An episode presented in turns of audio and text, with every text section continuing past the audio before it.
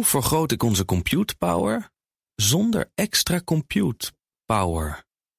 Lenklen, Hitachi Virtual Storage Partner. Lenklen, betrokken expertise, gedreven innovaties. Ja. Tech Update.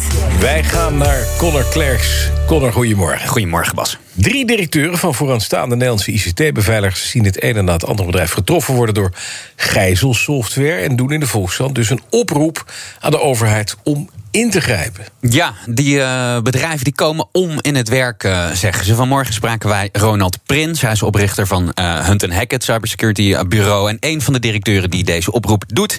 Hij geeft aan dat hij het zo druk heeft dat hij klanten af moet wijzen. Dat zijn er toch al vaak hele grote instellingen die uh, plat liggen omdat ze geraakt zijn door ransomware en er niks anders op zit dan een hele ICT opnieuw op te bouwen. En uh, ja, wij zien dat eigenlijk alleen maar groeien. Kijk, en de uh, klanten die wij helpen, die wel preventief kunnen helpen met allerlei beveiligingsmiddelen, die zullen er dan van ons springen. Dan zie je ook dat die, dat die ransomware aanvallers die gaan dan zeg maar, door naar de buren, die gaan niet bij die bedrijven in, inbreken.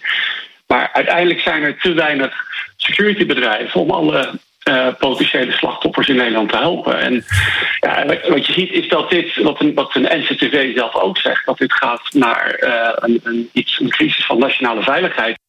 Ja, volgens uh, Ronald Prins is de overheid daarom nu aan zet. Nou, we moeten uiteindelijk zorgen dus dat we niet alleen die bedrijven veilig maken, want dat, daar zijn te weinig securitybedrijven voor om dat te doen, maar je moet ook echt de aanvallers ontmoedigen om uh, op zijn minst Nederland aan te vallen. Dat is een proces wat Amerika in is gegaan. Er zijn stevige gesprekken geweest tussen Biden en Poetin. En uh, ja, waar ook een beetje de zorg in zit, is dat die jongens dus inderdaad straks Amerika links laten liggen. Maar dan gaan ze verder op de landkaart kijken. En dan komt er nog meer naar Europa toe aan, aan dit soort aanvallen. Ja. Dus wij zullen vanuit Europa ook een signaal moeten afgeven. En dat kan of uh, zelfs via uh, sancties gaan. Hè, dat heeft eigenlijk Biden ook mee gedreigd. Zodat Poetin uh, de groepen, want die zitten eigenlijk altijd in, in Rusland, toch gaat aanspreken erop. Want als je daar nu zit en je doet dit soort aanvallen, dan zal de lokale overheid je geen stroobreek in de weg leggen, zolang je niet aan Russische bedrijven komt. En dat zei dus Ronald Prins inderdaad, hè, van voormalig Fox IT trouwens, maar mm -hmm. tegenwoordig van Hunt Hackett.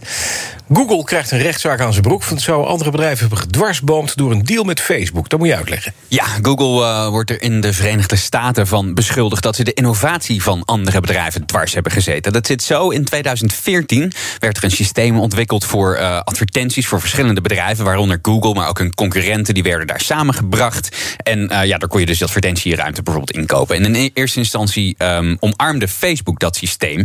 Maar volgens de klagers in deze rechtszaak besloot Facebook een paar jaar later, in 2018, om dat programma te beperken. En gaven ze Google toen een voorkeursbehandeling in de advertentieactiviteiten. Ja, toen de marktmacht van Google werd bedreigd, sneed het innovatie en concurrentie af via een deal, deal met Facebook. Dat zeggen die bedrijven. Uh, en ze willen een schadevergoeding. Ja, en hebben Google en Facebook al beide gereageerd? Vooralsnog niet, maar ik ben wel benieuwd naar die rechtszaak. Die ja, kan uh, op de stapel, zou je kunnen zeggen. In de VS en in Europa lopen nu meerdere mededingingszaken uh, naar Google. Onder meer over de vraag of Google de toegang tot gebruikersdata voor advertentiedoeleinden voor zichzelf hield. Dus dat lijkt hier wel een beetje op. Ja. En dan de topman van uh, Samsung, J.Y. Lee.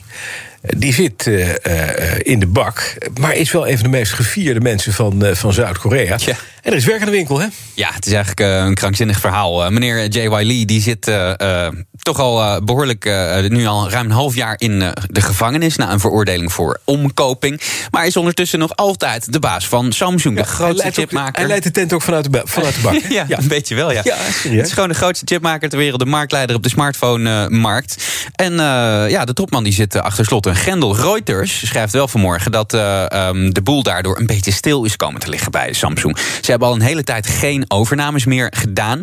Want ja, snelle beslissingen die gaan een stuk makkelijker als je topman in de boardroom zit en niet in de gevangenis. Um, volgens anonieme bronnen rond Samsung moet er ook nog altijd een beslissing genomen worden over een investering van 17 miljard dollar. Want er zou in Amerika een hele geavanceerde chipfabriek gebouwd ja. moeten worden. Nou, had meneer J.Y. Lee al een keer gezeten. Uh, 18 maanden in totaal nu. Want met het half jaar van nu en een jaar eerder de 18 maanden. Zijn straf was 30 maanden. En waarom zou die nu vrijkomen? Is dat gewoon vervroegde vrijlating? Ja, dat zou kunnen. Want in Zuid-Korea kun je vervroegd uh, vrijgelaten worden onder voorwaarden na het uitzitten van 60% van je straf. Dus daar is hij ongeveer.